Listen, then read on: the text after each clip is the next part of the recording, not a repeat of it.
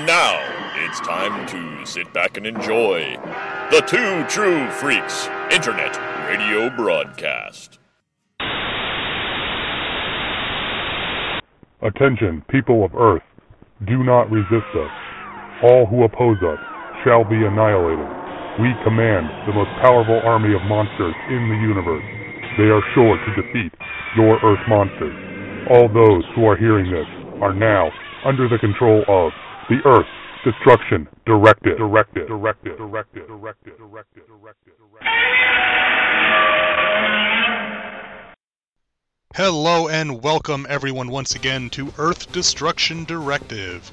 I am your host, Mr. Luke Giaconetti. I'd like to welcome everyone to the show. Hope everyone enjoyed our last episode, which now at this point dates back to last year, our uh, what is slowly becoming a traditional Christmas Gaiden episode. We took a look at the uh, magical, magical installment of Mighty Morphin Power Rangers Alpha's Magical Christmas. Uh, nothing quite so magical here today as we're getting back into the swing of things with a uh, a Gamera film. We're going to be taking a look at the um, 1968 film Gamera versus Virus, also known in this country by the very evocative and highly inaccurate title Destroy All Planets. And we're also going to be getting back into our coverage of the Marvel Comics Shogun Warriors series. We're taking a look at issue number 15 of that series, as we uh, are kind of on the uh, the tail end of that series now, as we're kind of rapidly pushing our way towards the finale of the series. So, be interesting to see. Uh, a few news and notes before we get into the show proper. As I said, uh, it uh, Christmas was just past us, so of course I got some Daikaiju stuff for Christmas, what I like to talk about here. My brother got me the Gamera Volume 1 Blu-ray set. Now this is uh, timely because Gamera vs. Virus is the one of the films on this Blu-ray.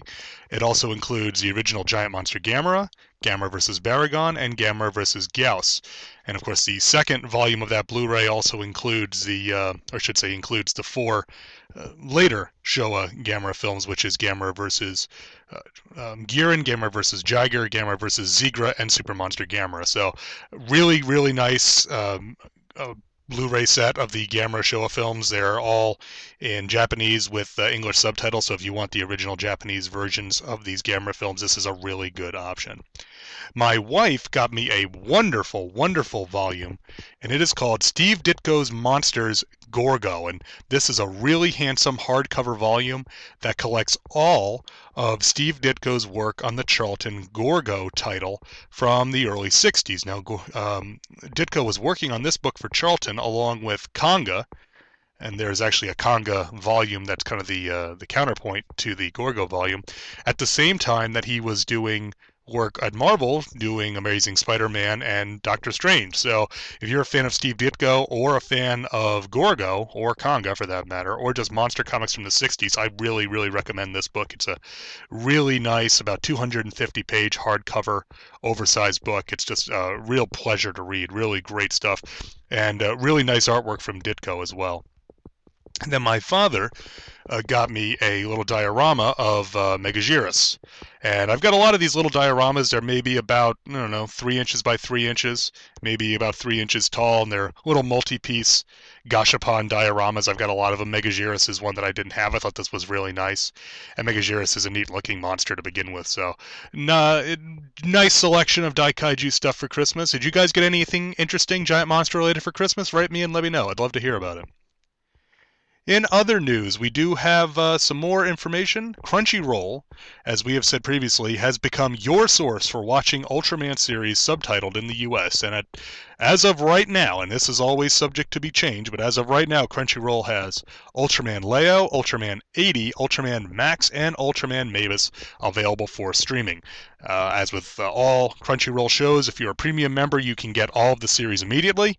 If you're a regular, um, uh, just run of the mill member, I guess, you have to wait for them to update uh, each new batch of episodes. But once they're up, they're up. They st- I think they stay up forever. So if you're patient, you can just wait for them all to be released. But lots of great Ultraman out there to watch now, and it's all uh, legal. And you can watch it for free if you're willing to be patient.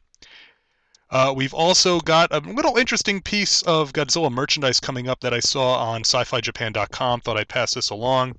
Due out in the summer of 2015, Diamond Select is uh, soliciting a Godzilla pizza cutter because nothing says appropriate food for a Japanese film like pizza pie.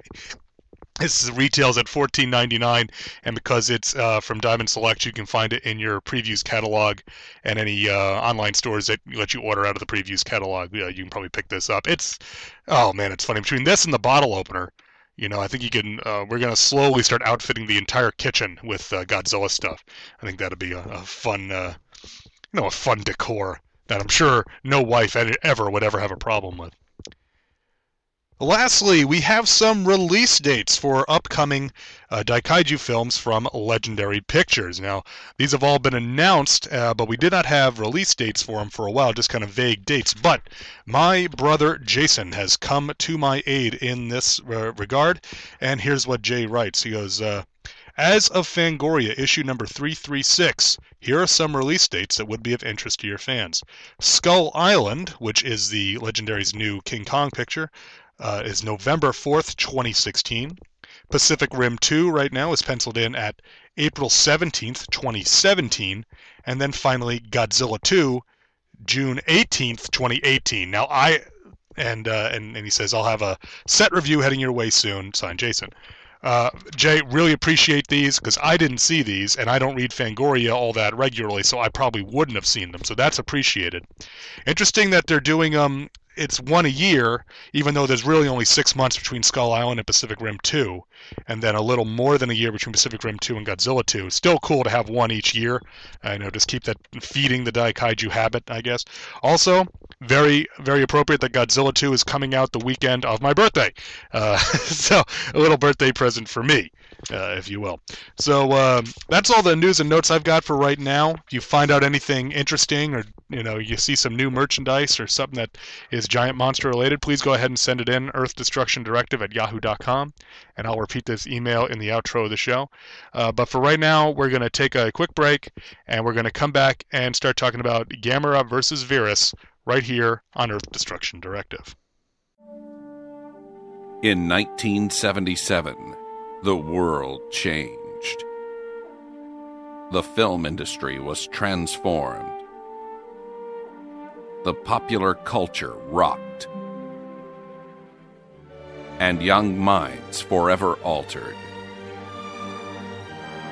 Star Wars arrived. And nothing would ever be the same again. Though everyone wasn't affected in the same way, everyone was affected. This is my Star Wars story. My Star Wars Story, monthly at mystarwarsstory.com. And we are back here on Earth Destruction Directive. Our film this time out is Gamera vs. Virus, known in Japan as Gamera Tai Bairasu, uh, VB confusion in Japanese there, and was released uh, in March of 1968 in Japan. Made its way over to the States as Destroy All Planets by AIP TV. I play, obviously, on the uh, Godzilla film Destroy All Monsters. Oddly, this was one of the films not dubbed by Sandy Frank. So there is no Sandy Frank version of Gamera versus Virus. Uh, so um, for a long time, Destroy All Planets was the only way you could see this film in the U.S. A strange spaceship approaches the Earth, intent on conquering the planet. But their attempt at invasion is foiled by the sudden appearance of Gamera. Gamera smashes their ship, but before the alien's craft explodes, they're able to broadcast a message to their home planet to send reinforcements to stop Gamera. Later, back on Earth, a Boy Scout troop visits an aquarium where some scientists have developed a small two man pocket submarine. Two of the scouts, Masao and Jim, have snuck on board the sub, however, and rewired it to operate in reverse. They reverse the flow of the neutrons or whatever. Despite their hijinks, the boys do eventually get a chance to pilot the sub and end up having an undersea race with Gamera, the friend of all children. But the merriment is cut short when the second alien ship arrives and traps Gamera in a force bubble using their super catch ray. Gamera is able to help the boys escape from the bubble, but he is trapped, giving the aliens a chance to scan Gamera's brain and find a weakness. Observing his past exploits, the aliens decide that it is Gamera's devotion to children that can be exploited. Gamera soon escapes, but the aliens capture Masao and Jim, and using a brainwave control device, force Gamera to do their bidding. While Masao and Jim wander around the ship, they find the aliens, called the Virans, who look like humans save for their bright glowing eyes. They also find a squid monster, about human sized, which they assume is another captive. Gamera, meanwhile, is forced to attack the Earth, familiarly destroying a dam and then laying siege to Tokyo. More on that in a bit. The boys are eventually able to use Masao's two-way wrist radio to contact the authorities, where they plead with them to destroy the ship and save the Earth. But the UN has decided that they cannot sacrifice the boys and agree to surrender to the Virans. But the boys take matters into their own hands and sabotage the ship to remove Gamera from the Virans' control and manage their own escape. Free of their thrall, Gamera proceeds to smash this second ship, the Virans go to the squid monster, who is actually their commander, Virus. The aliens reveal themselves to all be squid monsters, and the entire crew merges to become the giant monster Virus. Virus and Gamera clash violently in both the sea and on the beach. Virus can't match Gamera's power, but is able to use his sharp, spike-like head to stab Gamera repeatedly in his soft underbelly. But our hero is not stopped, flying into low Earth orbit with Virus still stuck in his stomach. The freezing temperatures are no problem for Gamera, but they freeze Virus solid. Gamera spins around and around until the frozen Virus falls back to the sea and dies. Crisis averted, Masao and Jim reunite with their families and the leaders of the scout troop, and they all celebrate Gamera's victory. Yeah, Gamera, he continues his face turn here, um, which was started in the previous film, Gamera vs. Gyaos, but he goes beyond being a hero into full blown kids superhero. I mean, he was the hero in Gamera vs. Gyaos, but this takes it to a, a, a new level, let's just say. Uh, some notes. The film starts out with an action sequence of Gamera attacking the Viran's ship. This is a, actually a really nice little sequence.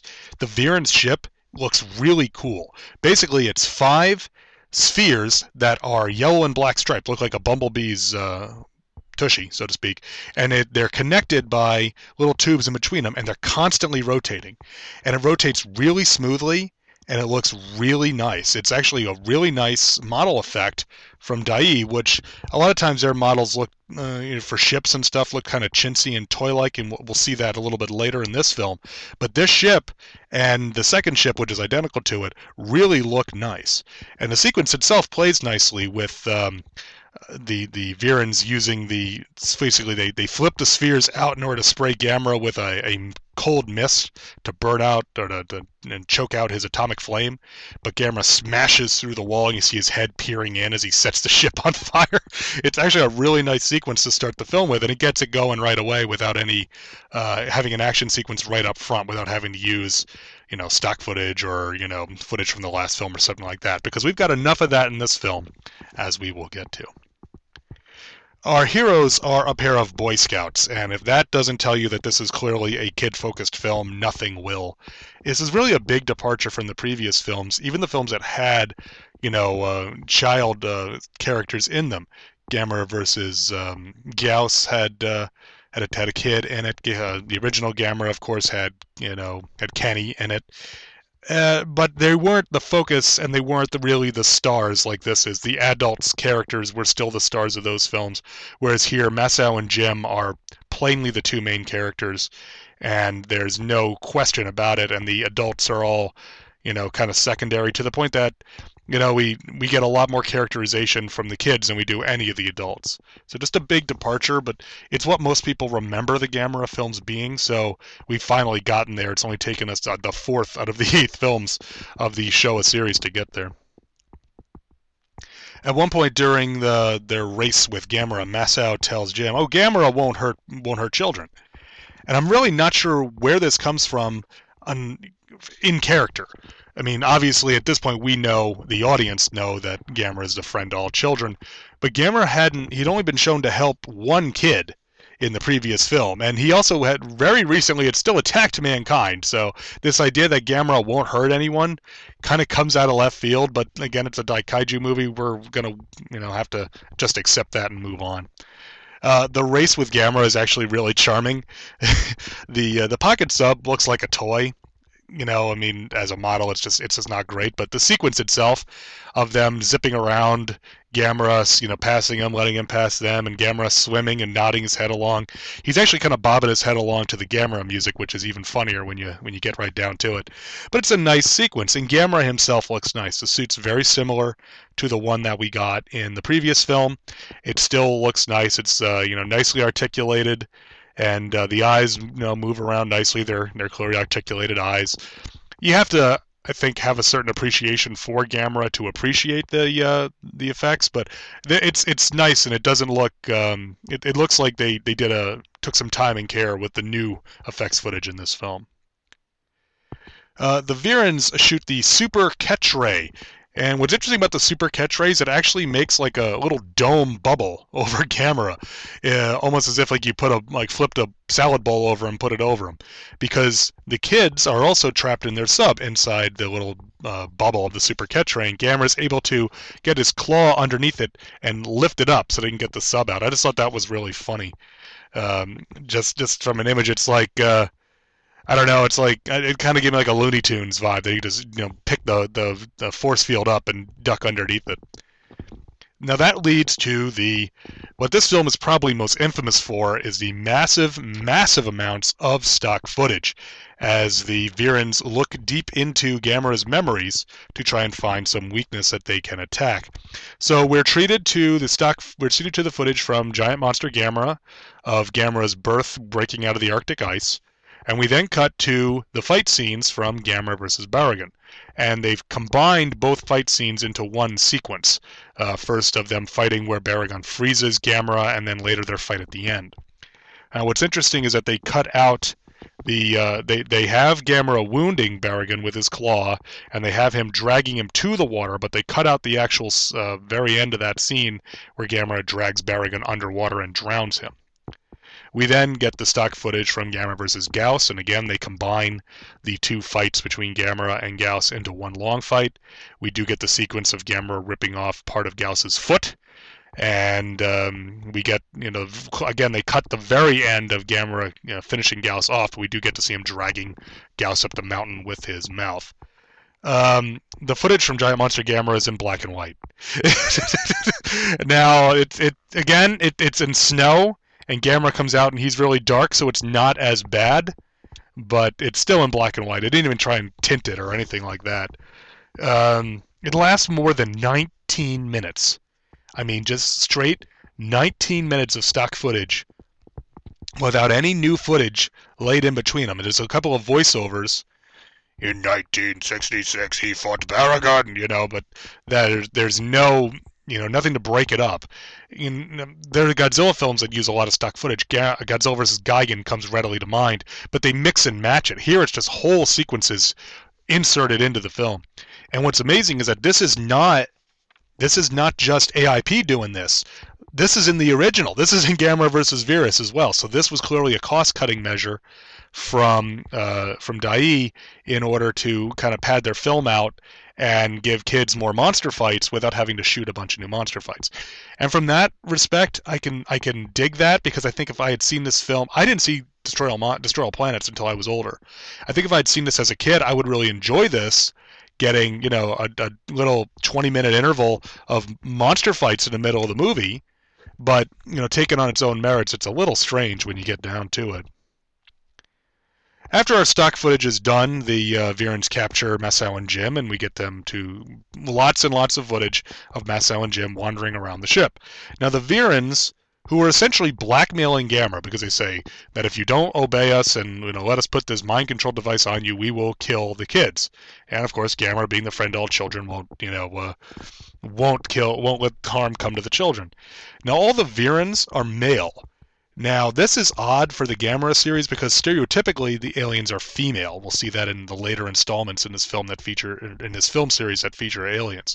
So it's just interesting to see. It reminded me of the aliens from Planet X from Monster Zero over in the Godzilla series, and the fact that they all look alike and they're all just tall Japanese men. I guess when you're making your film in Japan, tall Japanese men is what your humanoid aliens look like, but that's neither here nor there. Uh, when Masao and Jim they find Virus in a cage and they assume he's a, a, a captive monster. Now, if I find a human sized, six tentacled squid with human looking eyes and a head that looks like a half peeled banana, I'm going to be a little surprised by it. You know, that's just me. These kids play it off as if they see this every day. And I was like, oh, it's it's a squid. He must be. They must have captured him. They must be bringing him to a zoo. And there's this whole thing about should we let him go? And it's like, no, we shouldn't let him go. It's like, well, he's captured. It's like, well, what if he's dangerous? And it's this goes on and on. And the whole time, is just standing there. He don't he don't care. You know, it's it's it's a really just unusual scene. But it's nice to get the little foreshadowing on Virus but just odd. I guess when you make a, a, kid film, you try to have kid logic, and in kid logic in a monster movie, you can't be surprised when you see a monster. I suppose. So, um, after the brain control device is put on Gamera, we're trying to do some more stock footage. First, we get the uh, attack on the dam from the beginning of Godzilla vs. Barugon. I don't really have much of a problem with this being reused because this is probably the best special effects sequence in the entire Gamera Showa series, so I'm okay with that. It's like I said, it's just very familiar. It's like, wow, he destroyed a dam much the same way, not not two years ago. And then things get a little a little wackier because now we're treated to even more black and white footage from Giant Monster Gamera of Gamera attacking Tokyo. And again, if they had put a maybe a green tint on it or something, or even sepia toned it, it it might have looked uh, a little bit better. But it just stands out like a like just oh it stands out really really badly. Just you know just seek like about it's like uh, I don't know three or four minutes footage just all in black and white in the middle of this film that's in color. And you know again I, I understand that they you know that the original Giant Monster Gamera was shot in black and white because it was their first uh, Daikaiju film and they want it shooting in black and white is easier than shooting in color but yeah I mean there, there's others there's other I don't know. I guess there's other ways you could have done this, but I can also appreciate that they're up against a budget crunch and there's not, you know, you you do what you got to do to make this story work with the money that you have. Now, it's interesting is there is a nice new special effects shot that's mixed in with all the stock footage in this sequence. There's a shot of Gamera in um, his uh, UFO mode spinning around with the Viran's ship also spinning around above the city.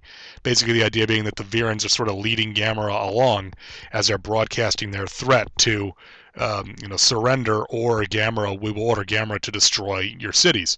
It's a really nice shot because everything is spinning really smoothly. Every time you're rotating something, you know, you know it is. If you think about you're spinning something around like a, a ball, or think about a plate spinning on on, a, on your finger or on a stick, you know, once you get a little bit of wobble in there, it, it looks it, it, it ruins it. It kills the effect. The Viran's ship, I don't know how they managed to do it, but it rotates perfectly flat for the every time we see it and it looks fantastic.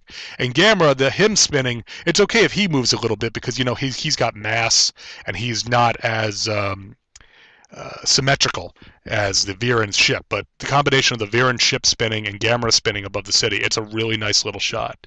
And uh, I, again, I like that some time and attention was obviously paid to making the Viran's ship look, um, you know, look really good and really a little menacing, despite it being looking like a bumblebee, because the the ship is and the Virens uh, on the ship are the bigger threat through most of the film. Virus, the giant monster, only shows up at the end. So really, Gamera is fighting the Viran aliens for most of the film. So that their ship looks as nice as it does is a nice touch. Um, when Masao and Jim they get in touch with the authorities, they say no, don't don't uh, surrender the Earth, sacrifice us. They want to make the sacrifice to save the Earth, but the UN wants to surrender. There's a joke in there somewhere but I'm just going to leave it alone. I think that's, you know, I don't want to step on anybody's toes. But um, all kidding aside, again, this gets back, I think, to the uh, the kid vid mindset. I don't think any kid put in this situation would, you know, would say, "Oh, we're going to surrender the earth and save you." I think most kids of the right age would probably say to go ahead and, uh, you know, don't worry about us because you know make the heroic sacrifice. I think we, un, you know, with kids at a certain age, all think of themselves in that heroic role. So I like this a lot, and I like that the boys don't just accept their fate; they go and uh, they go and sabotage the ship. So it's actually set up it's actual foreshadowing.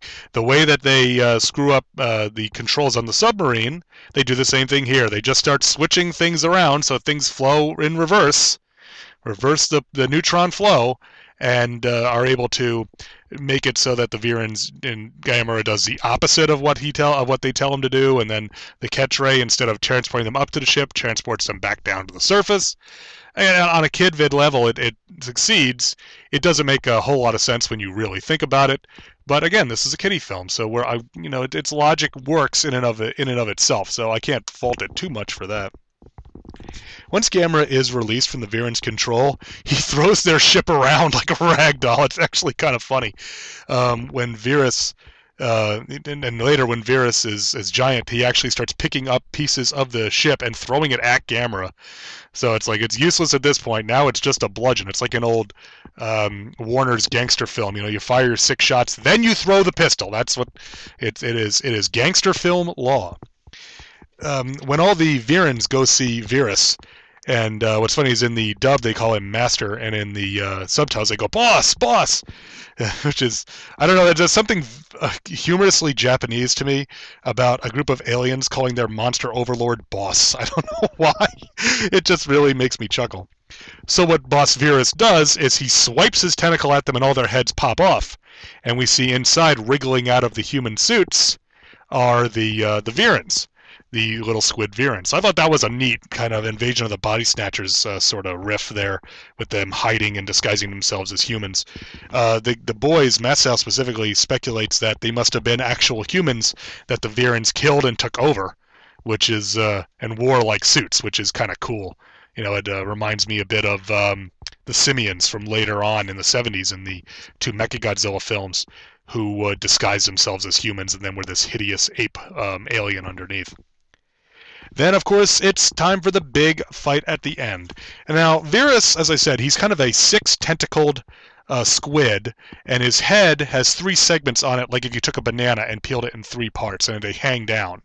And then he's able to pull those parts back up and form it into a spike, which is uh, sharp enough to pierce Gamera's belly. Now, Virus looks pretty good when the, the suit actor is allowed to crouch down, because the way that the suit is, is that two of the tentacles are his arms, he has one tentacle hanging off his chest and one tentacle hanging off his back, and then the two other tentacles are his legs. So when he's, you know, um, uh, for instance, when when he's stuck in Gamera at the end and Gamera's spinning around, it's you can see clearly that it's just two legs and four tentacles hanging off of him. It looks more like Octoman than anything else. But when Virus is allowed to kind of crouch down and the tentacles all kind of look like they're wriggling around, he actually looks pretty nice. And there's another scene where uh, Virus is in the beach, or excuse me, is underwater, and Gamera is on the beach, and Virus reaches up with his tentacles and starts pulling him down. He looks sort of like the squid from 20,000 Leagues Under the Sea at that point. So Virus looks pretty good sometimes. Sometimes, like I said, when he's standing around or when he's walking, it, it kind of kills the illusion a little bit. The other sequence that Virus looks real good in is when there's a couple of times where he crouches and then launches himself like a spear at Gamera. And again, this looks good because he looks like you would imagine a squid uh, or an octopus on land with all the tentacles writhing, and, and he's real low to the ground and then pushes himself up. Virus is one of those monsters that seems to work better in um, alternative media rather than in live action. Uh, Virus looks really cool. And I have the Trendmasters Virus toy that my brother got me for Christmas last year, and it looks really, really neat when you can actually have him standing on his tentacles and not worry about how do you fit a, a an actor inside of the suit. Uh, similarly, Dark Horse did a Gamera comic in the 90s that featured Virus, and again, in a comic book, you can have him, you know, just wriggling around on his tentacles, and he looks uh, better than, again, not having to worry about the how you physically fit somebody inside the suit. Um, at one point, Gamera grabs Virus by the tentacles and picks him up and just bonks his head over and over again on the ground. it's, it's oh the indignity of it all. It's like I'm a commander of a spaceship. I've flown light years across the across the dark void of space to lead an invasion of Earth, and here I am getting bonked around on the head by a giant turtle. It's like oh, if I survive this, I'm never gonna live it down. It's it's also really just a great a great scene. Uh, another one that's known for this is Gamera grabs Virus after after Virus pulls him into the into the sea. Gamera grabs him and then activates his two rear jets and basically goes like like it looks like he's water skiing while riding on Virus. It's actually very funny, and they play the Gamera music as he's just you know cruising around. his wake kicking up behind him. Virus eventually ducks his head down and uh, what that does is he Virus gets stuck and it sends Gamera flying, and that's when Gamera lands on his back, which gives Virus the opportunity to stab him. And that impalement, ee, ouch, that looks so painful because it's a big, big hole, a big wound that they put in Gamera's uh, underbelly.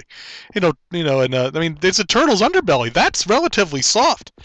So uh, it, I mean, it looks really bad. There's a lot of blood, you know, typical kind of Gamera monster on monster fight when there's a lot of blood. But um, uh, you know, uh, it's it, it's tough, and but it does it is a nice thing. You think, how the heck is is Gamera going to get out of this? He's got this, you know, big wound, and and Virus is stuck in him at one point. Uh, but you know, our hero Gamera, he's he's pretty pretty resourceful when you get right down to it.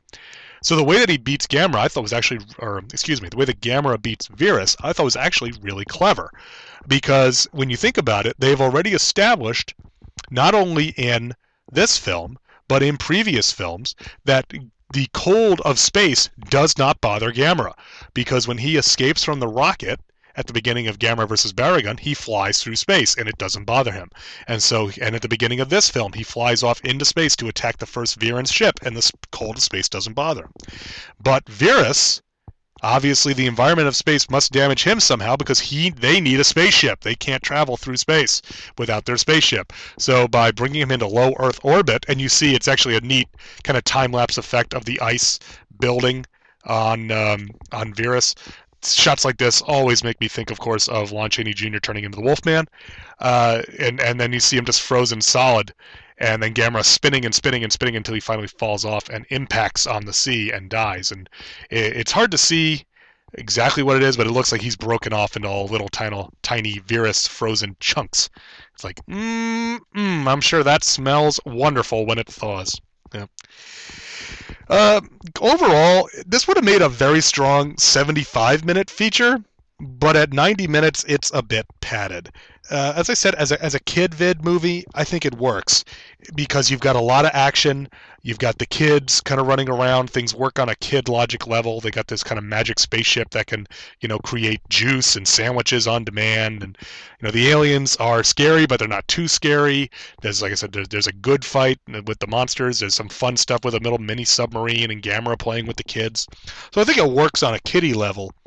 Um, but it's it on the whole though the stock footage does kind of make the whole thing look a little cheap it's kind of the same problem that Godzilla vs. Gigan suffers from. There's so much stock footage, and after a while, you just like as as a as a grown up viewer, you're like, wow, it just it just stands out after a while, and it kind of tires you. Um, the new stuff though is generally good, which is the the really frustrating part of this. You know, the the new sequences we get not only of Gamera fighting Virus, but Gamera interacting with the two Viran's ships are real nice. I mean, the sequence at the beginning is a great little, I think it's only like three four minute sequence of Gamera fighting the Viran's ship. It's really nice, but it was clear that they didn't have the budget to do the effects. Um, they could do the effects are nice, but clearly they didn't have enough to do as many effects as we would get in in uh, other films of uh, not only this series but other films of the genre of this era. Uh, Gamera shines, of course, whenever he's on screen. He's Gamera. You know, if you're watching, if you're listening to this podcast, you probably have some kind of affection for Gamera, and he is just so charming when he's on screen, just bobbing his head along, having a good time. You know, just doing what uh, doing what a prehistoric antediluvian giant turtle's got to do. Yeah. It's worth checking out, but this is this is really does mark the turning point of the series. You know, Gamera versus Gyaos is generally considered the best one of the series, and it does feature Gamera, you know, behaving as a hero. But here we've kind of crossed the Rubicon a bit, where we're no longer making kind of films that appeal to both children and adults. This is very much clearly aimed at a, a kiddie audience. And there's nothing wrong with that. Just keep that in mind when you go in. Don't go into this expecting something with the same tone as you know Gamera versus Barugon or Gamera versus Gyaos, and I think you'll enjoy it. Um, it's not deep; it doesn't ask you to think at all, and it really is a big monster mash. I think younger viewers will get more out of this than older viewers. Virus is a cool monster.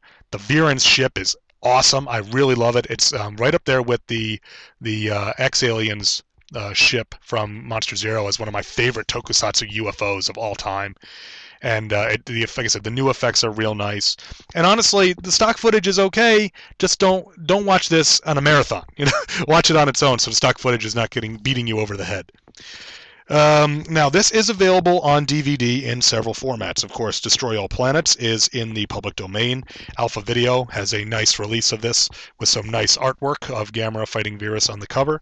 You can also find Destroy All Planets available for free on the uh, on archive.org, which is actually I watched Destroy All Planets for this because I don't have a Blu-ray player on my laptop, so I couldn't watch it on my lunch break. So I watched uh, Destroy All Planets. There's not much difference between Destroy All Planets and Gamera versus Virus, a few scenes here and there. Uh, so there's, uh, you know, it, it's it's not a situation where it was massively overhauled. I think there may be a few more minutes of stock footage in Destroy All Planets, but not much. So either it's not where not a situation where if you watch one versus the other, you get a different experience. They're very similar films in this sense. Now, Gamera versus Virus itself is available on DVD on a double feature from Shout Factory along with Gamera vs. Gyaos, and that includes both the um, the original Japanese uh, language with subtitles and the Destroy All Planets dub. So that's a good option. And of course, as I mentioned at the top of the show, it is available on Volume 1 of the uh, Blu-ray collection, the Gamera uh, Blu-ray collection, as well as the Gamera Blu-ray Complete Collection, uh, Blue um, DVD and Blu-ray set. So, uh, if you want to check Gamera's Virus, you got a couple options. Give it a shot. It's worth watching. If you're, like I said, if you're a giant monster fan, I think you got to owe it to yourself to watch this one because it is a lot of fun. Virus is a very neat monster, and there's plenty of monster action. You certainly get a lot of monster fights for your for your uh, cost of admission in Gamera versus Virus. No one's ever going to deny that. All right, I'm going to take a quick break, and we'll be right back here on Earth Destruction Directive.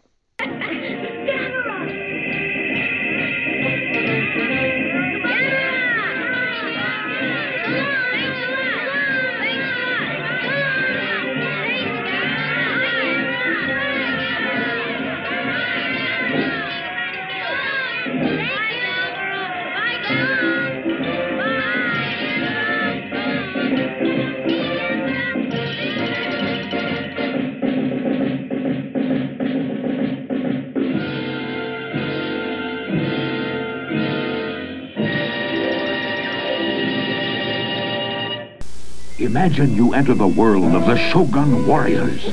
They're on the move.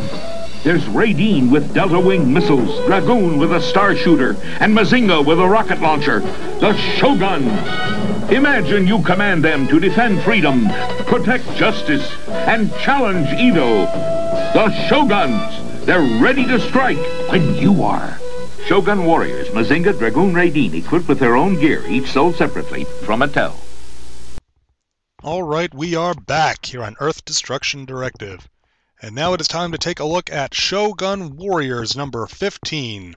Uh, from the Marvel Comics group, Shogun Warriors 15 was cover dated April of 1980, was released on or about January 1st, 1980, and this, of course, comes from Mike's Amazing World of Comics, which you can find at dcindexes.com.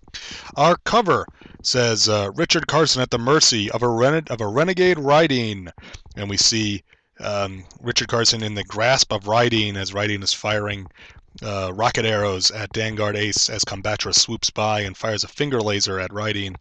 And in the foreground, we have the extreme foreground. We've got a, uh, a gentleman in a suit holding a samurai sword. Says, "Forward, fellow yakuza! Conquer Shogun Sanctuary for the honor of our criminal brotherhood." And we see a fellow uh, yakuza members wielding swords, uh, charging toward the Shogun Sanctuary in the background. Um, I, I just want to say I thought the Yakuza was a secret organization. Maybe they don't yell out you know their name and all that. Uh, I like the cover. It's it's um, Herb Trimpe does the cover here, and I'll say why this is uh, noteworthy in a minute. Uh, real dynamic. Uh, we've gotten back to the idea of the shoguns fighting each other, which is something we haven't seen since I think the issue f- four, five, somewhere or the somewhere in the first year of the series. We got a cover of them fighting uh, against Combatra. But real nice, real nice colors and shading. I like um, Richard Carson's helmet flying off as he's kind of pounding his fists on Raideen's fist. Nice cover indeed. Now, our story this time out is titled The Insider. Our writer is Steven Grant, penciler Mike Vosburg, inker Bruce D. Patterson, letterer is James Novak, colorist Roger Slifer, editor is Allen Milgrom, and our editor in chief is Jim Shooter. At the Shogun Sanctuary, the Shogun warriors train, but Dr. Tambora is not impressed with their performance, noting that their efficiency is way down. After the training session, Richard Carson brushes off Genji and goes off to his quarters. But all is not as it seems. Quote unquote Richard is in fact a robot who signals his controllers, the Yakuza. Boss Mishu has captured the real Richard Carson, and they intend to use his robot duplicate to steal Raideen for their own sinister purposes. Richard fights off his captors and tries to escape, but is recaptured before he can warn his fellow Shogun pilots. The Yakuza tie up Carson and put him in a car, then wedge the controls so that he will careen off a cliff and into the Shogun Sanctuary, also allowing the Yakuza access to the sanctuary. But Carson draws on his stunt driving background and is able to maneuver himself such that he is able to steer the car with his feet. Crashing through the front door, Carson is able to plow into a control panel, but survives. With the plot exposed, the fake Carson shimmers into Raideen and attacks. But Ilongo Savage similarly shivers into Danguard Ace and grabs Raideen, taking the battle outside. As the battle rages, the Yakuza advance on the sanctuary, while Richard Carson rides along with Genji in Combatra. Genji splits Combatra into the five modules, with Delta V1 seeming to crash harmlessly into Raideen and bounce off. But the move was a diversion to drop the real Richard Carson onto his Shogun. The real and fake Carsons duke it out, and the impostor reveals that he has been drugging the other Shogun pilots' food in order to weaken them in support of the Yakuza plot. Richard overcomes his doppelganger through sheer force of will in time to stop the Yakuza's advance with a rocket arrow. Crisis averted, the Shogun pilots take a well earned rest. Next issue The Light That Failed. Hmm, now, did you notice something odd about the credits this time out? Writer Steven Grant, penciler Mike Vosburg? This is very clearly a fill-in issue, uh, as Doug Moench and Herb Trimpe have handled the writing and penciling on the series, every aspect of the series up until this point. So it definitely stands out. It's amazing how much it stands out. But when you think about it, we've had 14 issues of a consistent creative team. Now I'm reading some other Marvel stuff from right around this era where it seems the you know the the artist changes every issue, and that was on mainstream superhero books. So to get this little robot book having a main you know a, a very consistent creative team, in retrospect, that's pretty cool. You know, it, it really gave the book its identity. So it, this really stands out as a fill-in issue. The art um, by Mike Vosburg along with inker Bruce Patterson, it's pretty good, but they, they don't look right. You know what I'm saying? Because it's not Herb Trimpe, and um, I think Mike Esposito was doing the inks previously. So it, it, they look they just look a little off. If this had if this had been the art team from the beginning, this would be a perfectly good issue. But because it's not, they don't look the way that we're expecting them without um, Trimpe's normal pencil work. Now, of course, we do get a little bit of Trimpe because we get this very nice uh, Trimpe cover, as I said. Um, the uh, the face in the front of the Yakuza man, it's it's a little on the nose for a Yakuza guy with his mustache and all that, but it's not a caricature. It he certainly looks Asian without being like you know something from the Golden Age or something like that. Um, page one is our splash page. It's pretty nice, actually. It's a good foreshadowing because we're seeing the shoguns train against each other, and from the layout of it, um, you know, Raideen is facing off against both Combatra and Danguard Ace. So it's nice foreshadowing to the fact that that's going to be the actual fight we're going to get later on in the uh, in the in the book. Now again, um, Vosburg does a, a, pretty good job, but it, it seems to me that robots may not be his strong suit because his his humans look uh, good, but the robots look very stiff throughout most of the issue. Uh, turning over to page three, speaking of human forms, Richard Carson, much beefier uh, under uh, Vosburg's pencils. I mean, he's got like a barrel chest, and uh, he's got a very big, you know, muscular arms and legs. He's got a very typical kind of super heroic physique.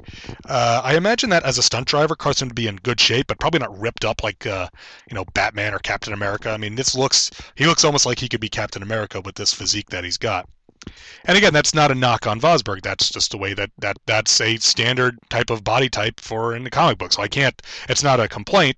Again, it's just it's just different. You know. Um, turning over to page seven, now things get a little odd because the yakuza are standing on a cliff and they're looking down with binoculars at the Shogun Sanctuary. Now this is where kind of the fill-in nature of this uh, book starts to lose me a little bit. Shogun Sanctuary was on an island. It was not surrounded by cliffs. So how do they have you know a road that they can drive down to Shogun Sanctuary when it was clearly shown to be an island? So that's kind of things that you know Doug Moench, as the the series creator and the guy who wrote the little Bible that we got in the back of one of the early issues, would know that. But that's not something necessarily that you know a, a fill-in guy is going to know. You're going to just get kind of a broad overview of the characters. Oh yeah, they hang out the Shogun Sanctuary. So that kind of left me. Uh, that took me out of the story a little bit, and I have to admit that um, you know I, I I probably it probably shouldn't have bothered me as much as it did, but it, it really did because it's such an established part of the Shogun Warriors uh, um, story here at, at Marvel. Uh, turning over to page 11, panel 2. Oh, Richard Carson's got insane O eyes. His, his eyes are just gigantic with just all white with just little black dots as he's uh, being you know sent on his merry way to, to uh, careen off the cliff and die.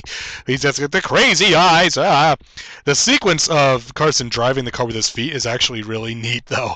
Uh, it, and again, I like that it pulls on the fact that he was a stunt driver and would be able to probably do something like this. And he's quick thinking and he, um, you know, has nerve under ridiculous situations like this. So it's a nice sequence, but the crazy eyes, you know, just a, it's oh man, he, he's almost like Killers from Space. If anyone's seen that film, you know, it's a big, big, big bug eyes.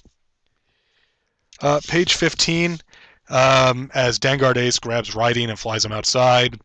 Uh, the Shoguns look just really very stiff, and they don't have the kind of dynamic movement that Trimpe uh, typically gave them. Uh, there's one panel here, it's panel six, where both Danguard and Raideen look like statues. It's just it just doesn't it doesn't really work right. And again, that's you know, robots are different than drawing people. You know, that's why it's it's uh, you know, that's one of the I think the strengths of having Herb Trimpe on this book because Trimpe sometimes is does less detail and dynamism with his people, but his robots and monsters always look really fantastic. Whereas Vosburg seems to have a better handle on doing the people, but less of a grasp on the robots. So it just it just unfortunately it suffers the whole book suffers because of that because you know the shoguns are such a major part obviously of the book so that when they look stiff it kind of brings the art down a notch. Uh, pages 16 and 17 this getting back to what i had said previously about um, the fill-in nature kind of taking me out of the story. As danguard and Raideen fight each other the, the weapons that they use don't match what we had seen previously um, utilized by these shoguns. And again, this is not a situation where the shoguns had a different weapon for every scenario whenever it was needed. Uh, Munch kind of established early on, Moench established early on that they had certain armament and that each one had certain weapons available to them, and that was what they used. So Danguard Ace has heat rays in his chest instead of missiles. And then after Raideen deflects it with the buckler, which is actually pretty neat, he fires his whole fist at him, which is a function of the toy, but not one that uh, had in the comic. Raideen's ranged weapons were his Screamer Hawk missiles out of his chest and his rocket arrows. So again, it, it's it's funny to see him fire his fist off as a fan of the Shogun Warrior toys, but again, it, it kind of drew me out of the story as a Shogun Warriors reader. So. It's just you know a function sometimes of, of a fill-in. And then uh, some more, again, just really stiff artwork on the Shoguns here. Uh, Raideen's head at one point looks like a bullet. It's just way too tall, um, tall and narrow. And Danguard, uh, panel, page 17, panel 3, Danguard just looks, uh, he's throwing his hands in the air like he just don't care, but he just looks really, really stiff. It's just not, not very convincing. Uh, turning over to page 19, panel 4. Now, this is a really nice panel, oddly, of Raideen just, you know, laying into Danguard Ace with like a left hook and a nice automatopoeia of BAM! You know, sometimes the simplest automatopoeia is the best one. But here, the that's probably the best panel of the shoguns in the issue is this one panel and i think it's because the movement now is more fluid and more human like because we, as you know, Raideen is on the left side of the panel, and we see his right leg stepping in and the left fist crossing over, and we see Danguard flying back out of the panel with his right arm kind of prone to the side, like he's you know he's just been walloped in the chin. So this this very um, kind of fluid motion, implied motion here, really helps it. And I, I, think it would have been better served to have more of this style of art in the rest of the book, which is more what Trimpe normally brings. And again, I, hate to keep comparing this because it's not that um, uh, Mike Vosburg's art is bad. It's just different, and I've gotten so used, I think, to Herb Trimpe's. So I, I may not be giving this a fair shake, but um, you know, like I said, all the, all the parts of the pilots and the Yakuza, that looks really neat. It's just the robots just kind of stand out a little bit. Um, page 26, panels 1 and 2, uh, Carson is fighting with the fake Carson and he pulls a rubber Mission Impossible style mask off his face. And um, somehow the fake Carson now is as big as like Hawk from DC Comics. I just thought that was odd. Uh, it really helps to differentiate the two of them because they're both wearing the same uniform but now he's just he's just really got a big beefy upper body. So I thought that was funny, and it does uh, put Richard at a physical disadvantage fighting against this ma- against this uh, machine. So neat sequence here of Richard basically just wrapping his arm around the guy and holding on with all his weight in order to defeat him because Richard is so he's been they've they've drugged him and kept him awake and he's just out of sorts. So he does the best he can. Uh, page 27, panel 6. Uh, to stop the Yakuza, Richard fires a rocket arrow that he skims across the mountainside, causing little explosive concussions each time he does it. That seems a little overkill to use a rocket arrow against people. Yeah, he doesn't shoot them with the rocket arrow, but it seems like he could have fired it into the ground and stopped them there, and then you know just held them and say you know, you know don't move or we'll open fire or something like that. Because it seems like this could have caused a rock slide or something and killed all of them, but uh, you know, it's I, I like that it's the robot, uh, it's the shoguns that get to stop them and not the pilot specifically. Uh, interesting to see the shoguns interacting, of course, always with human-sized individuals. So it's uh, just a little strange, but I do like the again the use of the rocket arrow to take it out. Overall, eh, it, it's all right. It's clearly a letdown after the big finish to the Dr. Demonica storyline that we had last time out it seems like to me that you know Doug Moench and Herb Trimpe really made their mark on these characters, you know, after doing them for more than a year. So getting a fill-in is just it's just a little jarring. It's it's it's not bad, but I'm hoping that the next issue is a return to form for what we have been getting from uh, Doug Moench and Herb Trimpe before that. So uh, let's take a look at the ads real quick. Uh, a nice hodgepodge ad on the inside. Uh, we get the full page ad for Epic, the next step forward, the all new adult fantasy magazine from Marvel. Um, we get the uh, Superhero Prize Club, where you can earn all sorts of prizes in cash. I never did any of that. It says all kind of before my time. We get the Hulk utility belt, just like on the Hulk comic book. He always wears the belt.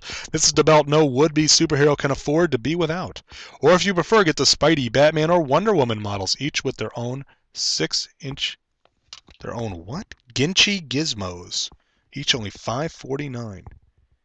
Hmm. I do like this Marvel I break for Super Marvel superheroes sticker. We also get some Mego dolls that we can uh, you can give by.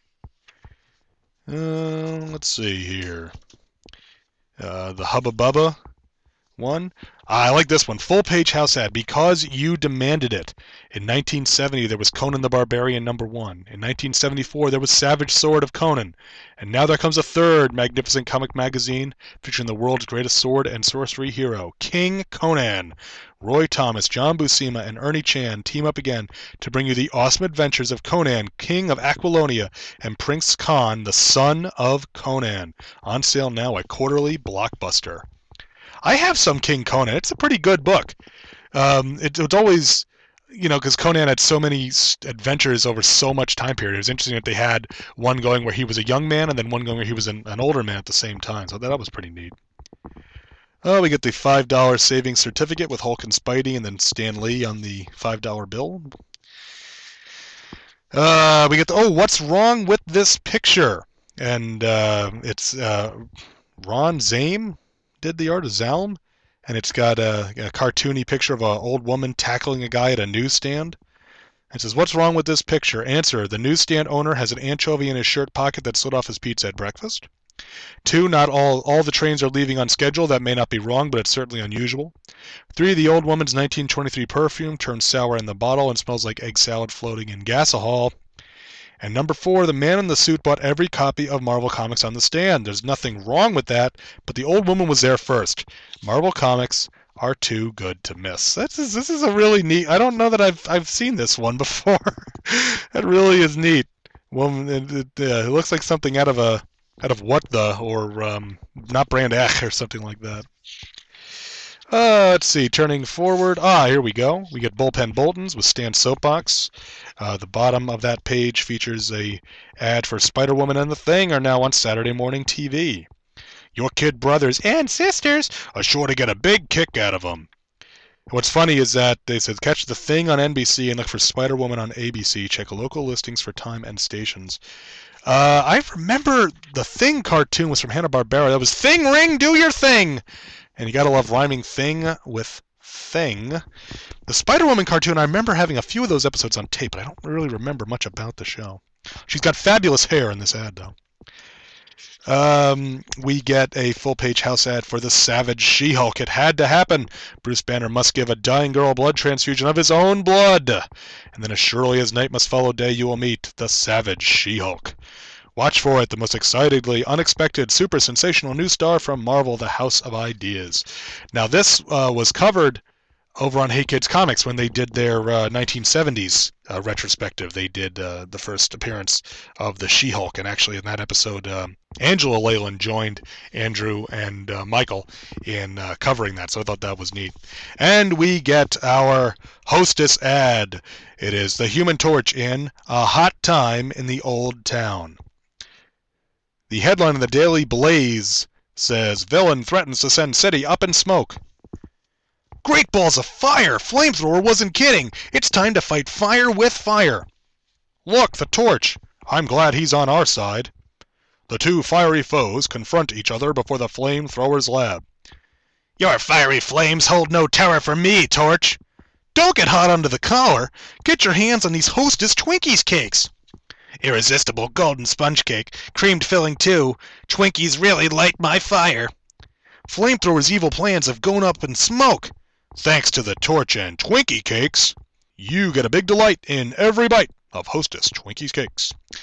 I'm not sure you that the Human Torch could fight fire with fire in this scenario, but if listening to the Fantasticast has taught me anything, it's that Johnny's solution to everything is fire. So, Johnny, we need a solution that doesn't involve fire. Oh, Johnny, Johnny, Johnny, what are you doing? And uh, the flamethrower, it's like, well, at least you were real creative with your name there. And I, I don't know, Gold Digger is still my favorite of these guys so far from the Marvel ones. I do like Gold Digger. Oh, and, and Sean Engel's reading of Gold Digger made it all the better. So um, that's about all I've got in this. Again, it's not bad, but just be warned that it is a fill-in, and uh, it's it's just a you know it's just it doesn't didn't really flip my proverbial skirt up like some of the earlier issues in the series did that were done by uh, Doug Moench and Herb Trimpe. So it got a great cover though. All right, uh, I'm going to take a quick break and we will be right back to wrap up the show here on Earth Destruction Directive. Two true freaks just got a little more random.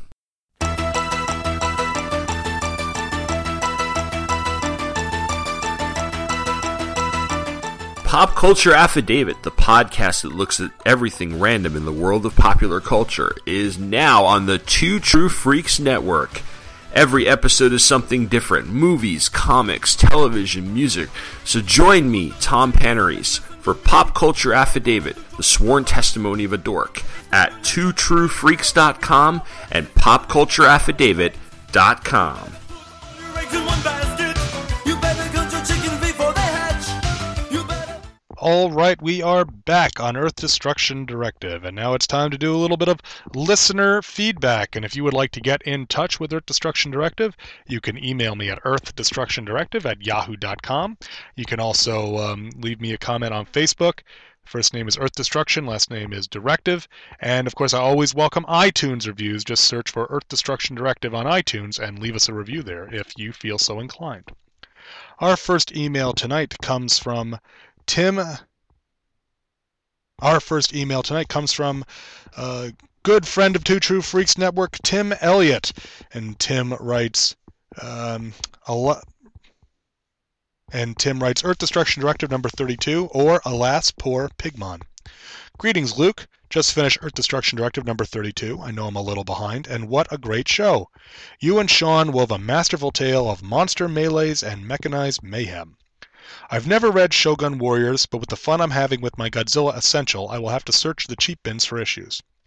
I'm slowly working my way through the first series of Ultraman, and I was surprised at the level of violence in episode 8.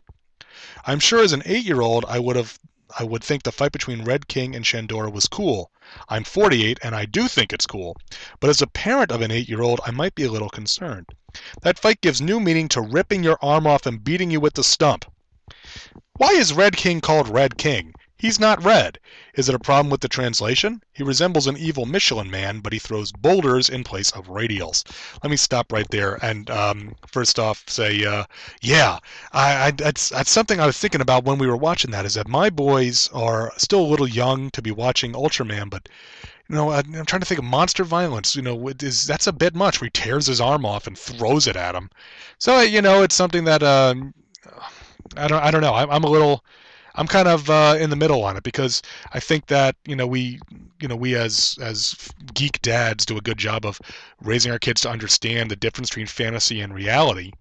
You know, uh, I keep explaining to my, my my oldest was like, "Well, is Godzilla real?" I was like, "No, he's not real. He's make believe monster." You know, he, he's kind of okay that monsters are make believe, but he thinks superheroes are real because they're played by real people. You know, so um, so but you know, I think we do a good job of of explaining that difference between you know what is real and what is not and what is okay and what is not and stuff like that. So but you know it's one of those things there you got to look at each kind of case by case. What's okay for one little boy or girl may not be okay for another little boy or girl and it's it's one of the the numerous things that we have to worry about as parents. Uh, as far as red king i don't know why he's called red king. He's only ever been red one time which was in uh, uh, ultraman the ultimate hero it's it's not a translation. His name is Red the King, so it, it's supposed to be that. I don't know if maybe red for anger or something like that. I've I did some research after getting your email, Tim, and tried to figure out why his name is Red King, but I wasn't able to find anything. So, if anyone out there knows why Red King is called Red King despite not being red, please write in because I'd love to know the answer myself. Uh, Tim continues Have you considered doing commentaries on any of the Showa or Heisei era films? Maybe incorporate it into Commentary Monthly Monday on Two True Freaks with some of the other freaks. I know everyone is doing commentaries these days, but I would love to hear your thoughts, scene by scene, on some of Toho's classics. I nominate King Kong Escapes as your first film. I love that film. Keep the shows coming. Cheers, Tim from Carlton, Texas. P.S. The Godzilla Color Special was my first comic on the Big G, if you don't count my issue number one of Fangoria. Uh, that Fango number one is pretty cool, isn't it? Uh, as far as commentaries, the, the problem with doing commentaries, and, and I think it's a good idea, but the problem is I normally do the show on my own, and I don't know if people want to listen to me talk over a movie for 90 minutes. I, you know, I mean, I, I have a hard enough time believing that people listen to me talk on this show for 90 minutes uh, every month. So I, I want to give it a shot. but I'm not sure, you know, how about exactly to approach it. Do I get somebody else? Do I do it myself? So I'm definitely going to give it a shot. Um, King Kong Escapes is as good as a great choice. I think that'd be a lot of fun to do, so I may give that one a shot. I'd also like to try to do commentaries for some of the films that are available in the public domain, like Destroy All Planets, uh, so that it would be easier for folks to either sync them up or even I might even give a shot at actually, you know, doing the editing and syncing my commentary in with the film. That might be just an interesting project to, to tackle. Uh, I really appreciate the email. Tim, I'm glad you're enjoying the show. I hope you enjoyed uh, uh, the other shows that we've done, the um, Ultra Galaxy Mega Monster Battle and the uh, our Christmas show. And hope you're enjoying this show that you're listening to right now. Speaking of my partner from the uh, Ultra Galaxy Mega Monster Battle the movie episode. Here is an email from Derek Crab of the Fanholes podcast, and Derek writes, "Earth Destruction Directive 33: Never kill the old priestess." And Derek writes, Hey Luke, another great episode. This time I had to bust out the old ADV DVD set to refresh my memory, as I hadn't seen this film since its home release. Daimajin is an odd duck for me in the sense that normally I'm usually a proponent of eye for an eye justice in a fictional scenario. But once the quote, great God is unleashed, the cure almost seems worse than the disease. There's even that 10 minute stretch after he removes the cross from the ground with the crucified prince still on the cross, where you're thinking, is the prince dead? Until he's again seen later in the film. Maybe it's just current events weighing heavy on my mind, but the vengeance of Daimajin destroying the, destroys the people and homes of those he was supposedly called upon to right the wrongs of. It made it difficult to have any kind of cathartic experience while watching the film, which is probably the point. Take care, Derek. And of course, Derek is uh, one of the fanholes over on Fanholes Podcast, which is fanholespodcast.blogspot.com. And he has his uh, series History of Comics on Film, which is hocof.blogspot.com. Now, Derek, uh, you make a real good point, and that was something that I like about the Daimajin films because we get into the as we get to you know later on in the 60s we get the idea that the heroic monster does this just kind of out of an altruistic reason you know he defends the earth because he defends the earth you know whereas with Daimajin the idea that this was a, a great and terrible decision and that this is you know the poison might be worse than the cure that yeah you got rid of the um, the tyrant uh, that was running things but have you unleashed an even greater evil it's a sort of Asian um, kind of approach when you think about it. You know, uh, I also kind of liken this to, you know, films that would tout the atomic bomb as being the solution, but then also say, but have we not unleashed a greater problem now by having like, by eliminating one menace to introduce another? So it it, it does produce um, or introduce a little bit of moral gray area, which I think is is nice for a genre that usually, as you well know, is is very straightforward about the black and white, you know, uh, good versus evil type of scenarios, especially as we said we get into the 60s, into the later 60s. Uh, Derek, I really appreciate your email. Derek's doing some some great stuff over there on Fanholes. Uh, they had been covering Kamen Rider Gaim on Toku Thursday. Uh, we've got some Transformer stuff. They were just doing, I think the uh, I think it's Blackthorne did the 3D Transformers comics. Really neat stuff. So definitely go check out Fanholes podcast if you're not already checking them out. I've got one more email in the queue, and it is from my good friend and fellow Two True Freak uh, and co-host over on the Vault of Starting Monster Tales of Terror, Mr. Sean Engel. And Sean writes, Eat Earth Destruction Directive number 34, Mega Ultra Battle Monster Techno Thingy. I'm horrible with these titles. And Sean writes, Commander Giaconetti. Ooh, I've been promoted. I'm not lieutenant. This will be a short email since I haven't been able to fully listen to the latest Earth Destruction Directive, but I will say that your esteemed guest, Mr. Derek Crab, had me interested in this series when he compared the Ultra Heroes to Kyle Rayner. And I think, um, just to stop, jump out of the email for a minute, Derek was specifically comparing Ultraman Mebius to Kyle Rayner, if I remember correctly. That is something I can definitely get behind, Shaw says. And also, since I haven't finished the show, I'm not certain this is available for streaming online, or would one need to go to Amazon via the link at Two True Freaks Snatch to obtain this film. Looking forward to hearing the rest of the show. Keep 'em stomping, Sean. Um, okay, Sean, I'm assuming that you've listened to the rest of the episode since writing this, so you know that the best bet for this is you can find a fan sub of it online if you just search for uh, Ultra Galaxy Mega Monster Battle, the movie, um, and you can find a fan sub, or you could pick up the Malay um, DVD off of eBay, which is what I did. Either of those options are good for picking up a copy of Ultra Galaxy Mega Monster Battles, the movie. As far as um, Ultraman Mebius being Kyle Rayner, remember that Ultraman Mebius is one of the shows that is now being streamed on Crunchyroll.com. So uh, you might want to check that out and see. Uh, you know, maybe you and Derek could have a discussion on just one of the guys about um, how much Mebius is or is not like uh, Kyle Rayner. So it might be an interesting discussion. Thank you very much, Sean, and thank you everyone for writing in. Again, if you want to write into the show, it's Earth Destruction Directive at yahoo.com, and I'll repeat all this during the outro of the show. So, next time on Earth Destruction Directive, what are we going to be taking a look at?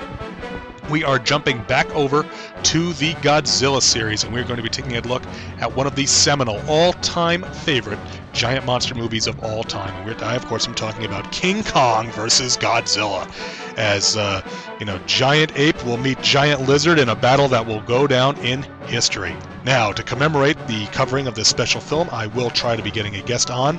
All I'm going to say is that you might know him from other Two True Freak shows, including some that I co host.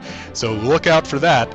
And uh, I'm going to decide if we're going to be doing Shogun Warriors 16 or not. We might give uh, Shoguns a month off to cover, uh, you know, really give King Kong vs. Godzilla the coverage, but I'll see what my guest wants to do. So we may or may not have Shogun Warriors. We will definitely have King Kong vs. Godzilla, and I am really looking forward to it. It's just an absolute classic of the of the genre. It's a classic of the era in general, and it's a ton of fun. So come on back next time for King Kong vs. Godzilla, and until then, keep them stomping.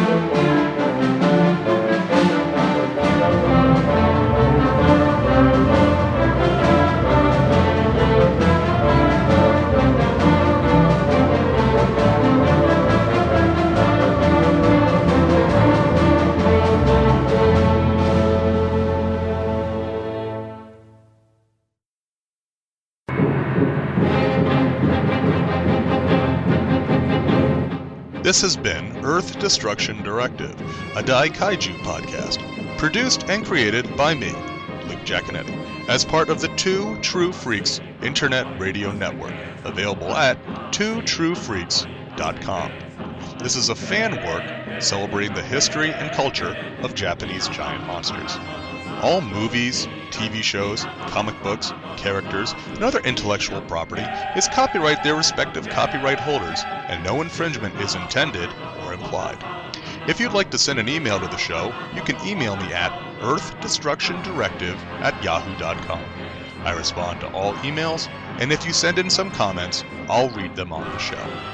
All episodes of Earth Destruction Directive can be found at twotruefreaks.com. You can also find the show on iTunes. Just search for Earth Destruction Directive.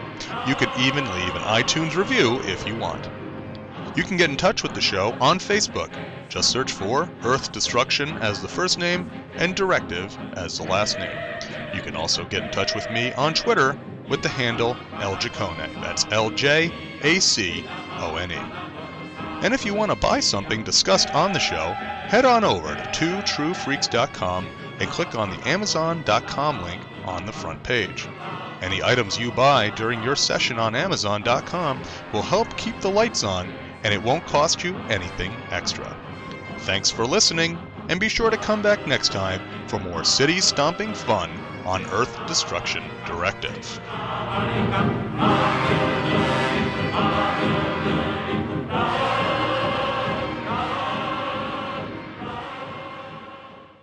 Well, it's big and terrible. More frightening than I ever thought possible.